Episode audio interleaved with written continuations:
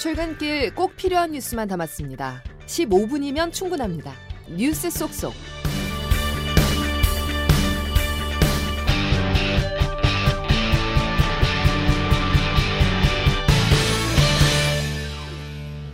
여러분 안녕하십니까? 12월 11일 월요일 아침에 전해드리는 CBS 아침 뉴스 김은영입니다.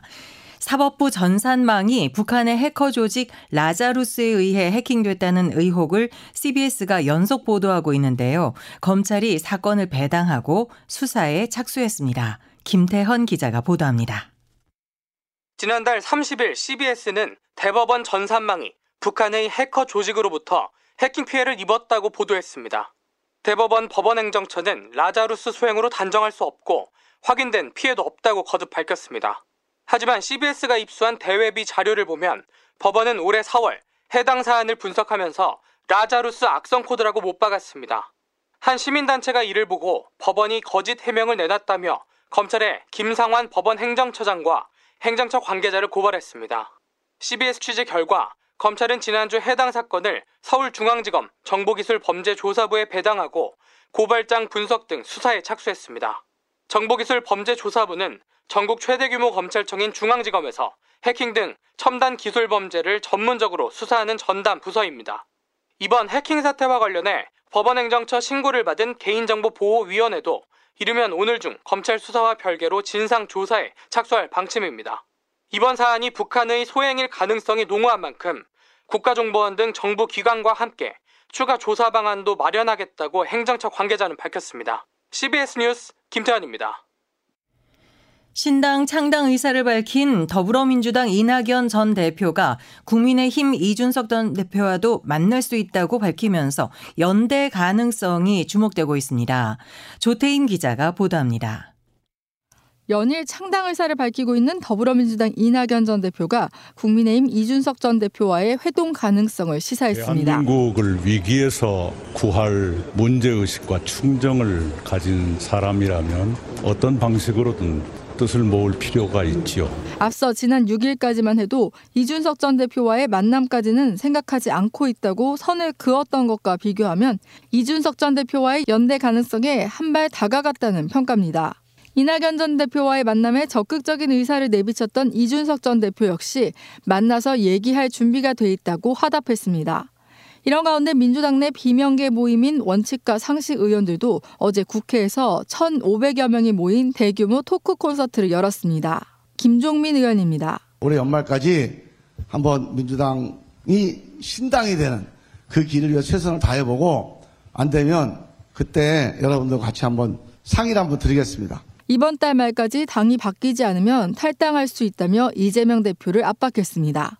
일각에서는 이낙연 전 대표와 원칙과 상식의 연대 가능성도 제기되고 있습니다. CBS 뉴스 조태임입니다. 국민의힘이 지난 10월 서울 강서구청장 보궐선거에서 참패한 지 오늘로 2달을 맞았습니다.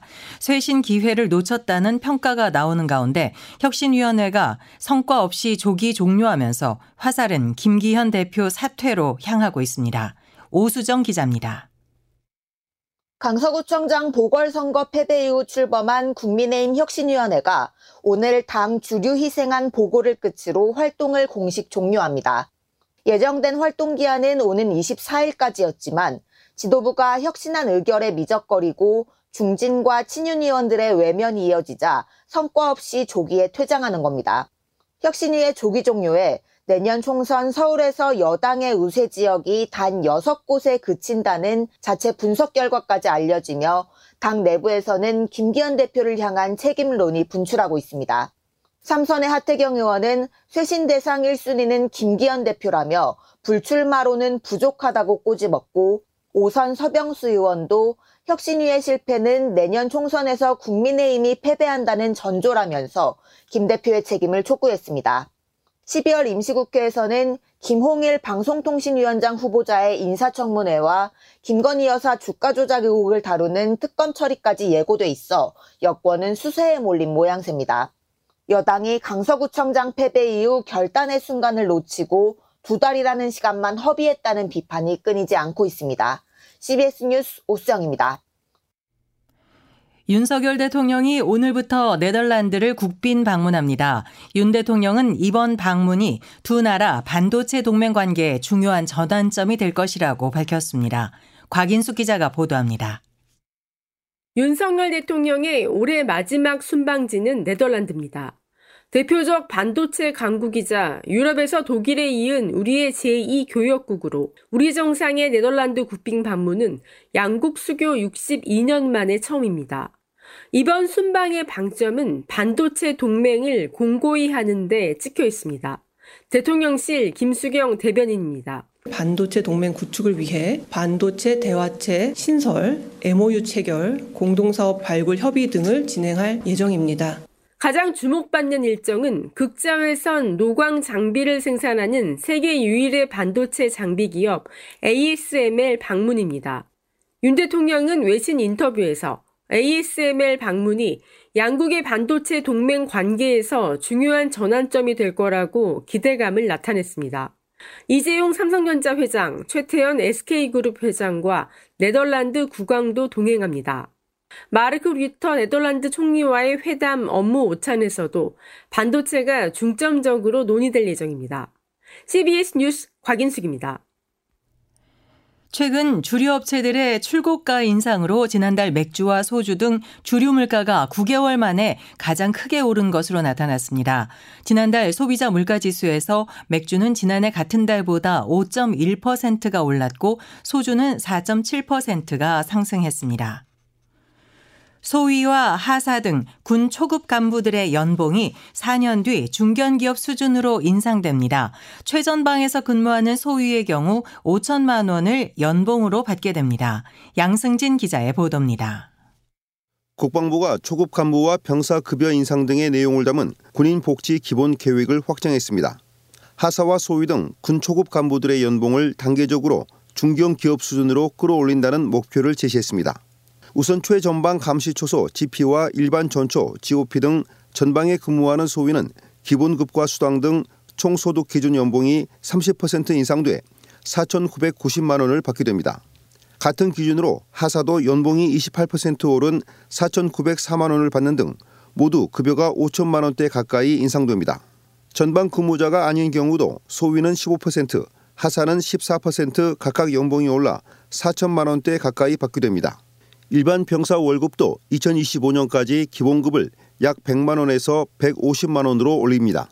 여기에 적금 형태의 정부 지원금을 더하면 최대 월 205만 원까지 받을 수 있습니다. 국방부는 간부 숙소를 1인 1실로 보장하고 일반 병 내무실도 소규모로 개편하기로 했습니다. 초급 간부 지원율이 점점 낮아지고 있고 저출산으로 인한 병력 감소가 심화되자 군 당국이 특단의 조치를 취한 것으로 풀이됩니다. CBS 뉴스 양승길입니다. 유럽연합이 인공지능 기술에 대한 세계 첫 규제 법안에 합의했습니다. 수술 로봇이나 자율주행 등은 안전성 사전평가를 받아야 하고 안면인식 데이터 수집은 원칙적으로 금지됩니다. 최인수 기자가 정리해봤습니다. 유럽연합이 장시간 치열한 논의 끝에 AI법으로 불리는 인공지능 기술 규제 법안에 합의했습니다. AI에 관한 세계 첫 규제 법안입니다. AI의 위험성을 분류하고 투명성을 강화하는 게 핵심입니다. 이미지 합성 같은 딥페이크 기술이나 챗GPT 같은 AI를 활용하면 이용자가 이를 인식할 수 있도록 라벨을 의무화합니다. 수술 로봇이나 자율주행 등 AI는 안정성 테스트를 사전에 실시해야 하고 사고 발생 시 보고하는 의무를 부과했습니다. 어린이에게 위험한 행동을 조장하는 장난감처럼 인간의 행동을 조종하거나 개인을 점수화하는 AI 어플리케이션은 금지됩니다. 또 안면인식 데이터 수집도 원천 금지하기로 했는데 테러 등 중범죄에 있어서는 활용할 수 있도록 예외를 뒀습니다. 법을 위반한 기업에는 최대 3,500만 유로, 약 500억 원이나 전 세계 매출액의 7%를 내도록 하는 벌금도 부과합니다. 다만 논의 과정에서 예외적 허용 범위를 너무 넓혀 인권침해 우려가 여전하고 유럽의회와 각 회원군 승인을 받고도 2년 뒤 시행하도록 해 실효성에 대한 의문도 작지 않습니다. CBS 뉴스 최인수입니다. 많은 글로벌 기업들이 전 세계 어디서나 제품에 대한 애프터 서비스를 받을 수 있도록 월드 워런티 정책을 운영합니다. 그런데 애플 제품은 해외에서 수리를 받지 못하는 경우가 허다하다고 합니다. 어찌된 영문인지 양형욱 기자가 보도합니다. 애플 제품인 아이패드를 사용하는 차종민 씨 부부는 최근 말레이시아에서 수리를 받으려다 문전 박대를 당했습니다. 애플 코리아는 CBS 취재진에게 말레이시아엔 애플 직영점이 없어 수리를 받을 수 없다고 해명했습니다. 하지만 차 씨 부부가 지난 7월 한국에서 제품을 구매할 때도 들어본 적 없는 설명입니다.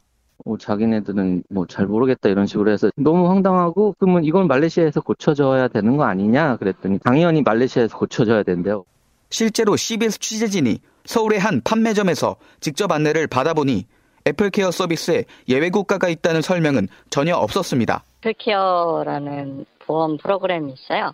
그걸 가입하시면 월드 워런티라서 2년 동안 전 세계에 있는 애플 스토어 어디든 다 보증이 가능하세요. 수리 가능한 나라를 미리 알려주고 수리가 안 되면 그 이유를 밝혀주는 다른 IT기기 업체들의 대응과 동떨어진 모습입니다. 전문가들도 전 세계 어디서나 소비자들의 권리를 제대로 보장하도록 노력해야 한다고 지적합니다. 인천대 이은희 소비자학과 교수입니다. 소비자의 피해를 줄이기 위해서 전 세계적으로 서비스 센터를 숫자를 좀 늘릴 필요가 있고. 한편 이에 대해 애플코리아는 공식 홈페이지를 참고하란 답변만 내놓았습니다. CBS 뉴스 양형욱입니다. 정부의 의대 정원 확대 추진에 반발하는 대한의사협회가 총파업 찬반투표와 총궐기대회를 예고한 가운데 정부가 보건의료위기 관심 단계를 발령했습니다. 앞서 대한의사협회는 의대 정원 확대 추진을 반대하며 전 회원을 대상으로 파업 찬성 여부를 묻는 투표를 오늘부터 진행하고 오는 17일에는 세종대로 일대에서 의사 총궐기대회를 연다고 밝혔습니다. 일본인 야구스타 오타니 쇼헤이가 메이저리그는 물론 전 세계 프로 스포츠 역사상 최고액으로 미국 프로야구 메이저리그 LA 다저스와 계약했습니다. 박정환 기자가 보도합니다. 투타를 겸업하는 만화 같은 활약을 펼친 메이저리그 슈퍼스타 일본의 오타니 쇼헤이의 다음 행선지가 결정됐습니다. 오타니는 자신의 SNS를 통해 LA 다저스 로고를 올리며 다음 팀으로 택했다고 밝혔습니다. 계약 조건은 10년간 $7억 우리 돈 약 9,200억 원에 달하며 메이저리그 역대 최고액입니다. 전 세계 프로 스포츠로도 미식축구 최고 액수인 $4억 5천만, 유럽 축구에서 리오넬 메시의 $6억 뛰어넘는 등 가장 큰 규모의 계약입니다. 다저스가 이런 초대형 계약을 맺은 배경으론 오타니가 지난 6년간 메이저리그에서 벌인 활약과 스타성 때문이라는 분석이 나옵니다. 오타니는 데뷔 첫 해인 2018년 타자로서 22홈런, 투수로서 4승을 거두며 아메리칸 리그 신인상을 받았고 재작년과 올해는 최초로 MVP에 선정됐습니다. 오타니가 내년 3월 다저스 소속으로 치를 개막전 장소는 한국 고척 스카이돔, 상대는 김하성의 샌디에이고로 한국 팬들의 관심도 뜨거워지고 있습니다. CBS 뉴스 박정환입니다. 잉글랜드 프로축구 토트넘의 손흥민이 시즌 10호 골을 터뜨리며 8시즌 연속 두 자릿수 득점 기록을 세웠습니다. 뉴캐슬과 홈경기에 선발 출전한 손흥민은 팀이 3-0으로 앞선 후반 40분 자신이 얻어낸 페널티킥을 깔끔하게 성공했습니다. 8시즌 연속 두 자릿수 득점을 기록한 선수는 잉글랜드 프로축구 역사상 손흥민이 7번째입니다. 그룹 방탄소년단의 RM과 B가 오늘 현역으로 육군에 입대합니다.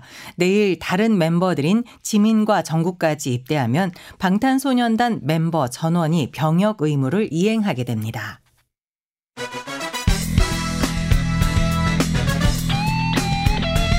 핵심만 담다. Save your time. 이어서 자세한 날씨를 이수경 기상 전문 리포터가 전해드립니다. 네, 오늘 전국적으로 많은 비가 예상되면서 철저한 대비가 필요하겠습니다.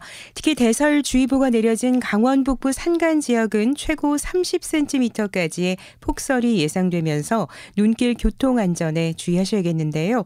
이번 비나 눈은 천둥과 번개, 돌풍을 동반해 종일 내리겠고 내일 오전까지 이어지겠습니다. 예상 강우량을 보면 서울, 경기와 강원, 영서, 충청과 호남 지방의 10에서 40, 전남 남해안과 경상도의 최고 60mm, 10mm, 강원 영동과 경북 동해안은 30에서 100mm 이상의 비가 예상되고 제주도에도 최고 120mm까지 비가 내리겠습니다. 기온이 낮은 강원 북부 산간에는 10에서 30cm 정도의 매우 많은 눈이, 그 밖에 강원 산간에도 3에서 15cm 정도의 눈이 예상됩니다. 오늘도 평년 기온을 웃도는 춥지 않은 날씨를 보이겠지만 바람이 종일 강하게 불겠는데요. 서울의 아침과 낮 기온 모두 10도 안팎으로 기온 변화가 거의 없겠습니다. 금요일까지는 추위 소식이 없지만 토요일부터는 날씨가 다시 추워지겠습니다. 날씨였습니다. 해마다 이맘때면 전국의 대학 교수들이 한 해를 대표하는 사자성어를 선정하죠. 올해는 이로움을 보자 의로움을 잇는다라는 뜻의 견리망의가 꼽혔습니다. 설문은 진행한 교수신문은 정치인들이 이익 앞에 떳떳하지 못하고 고위공직자의 개인 투자나 자녀 학교 폭력에 대한 대응 등도 문제가 있다고 꼬집었다고 선정 이유를 밝혔습니다. CBS 아침 뉴스는 여기까지입니다. 오늘도 함께해 주셔서 감사합니다.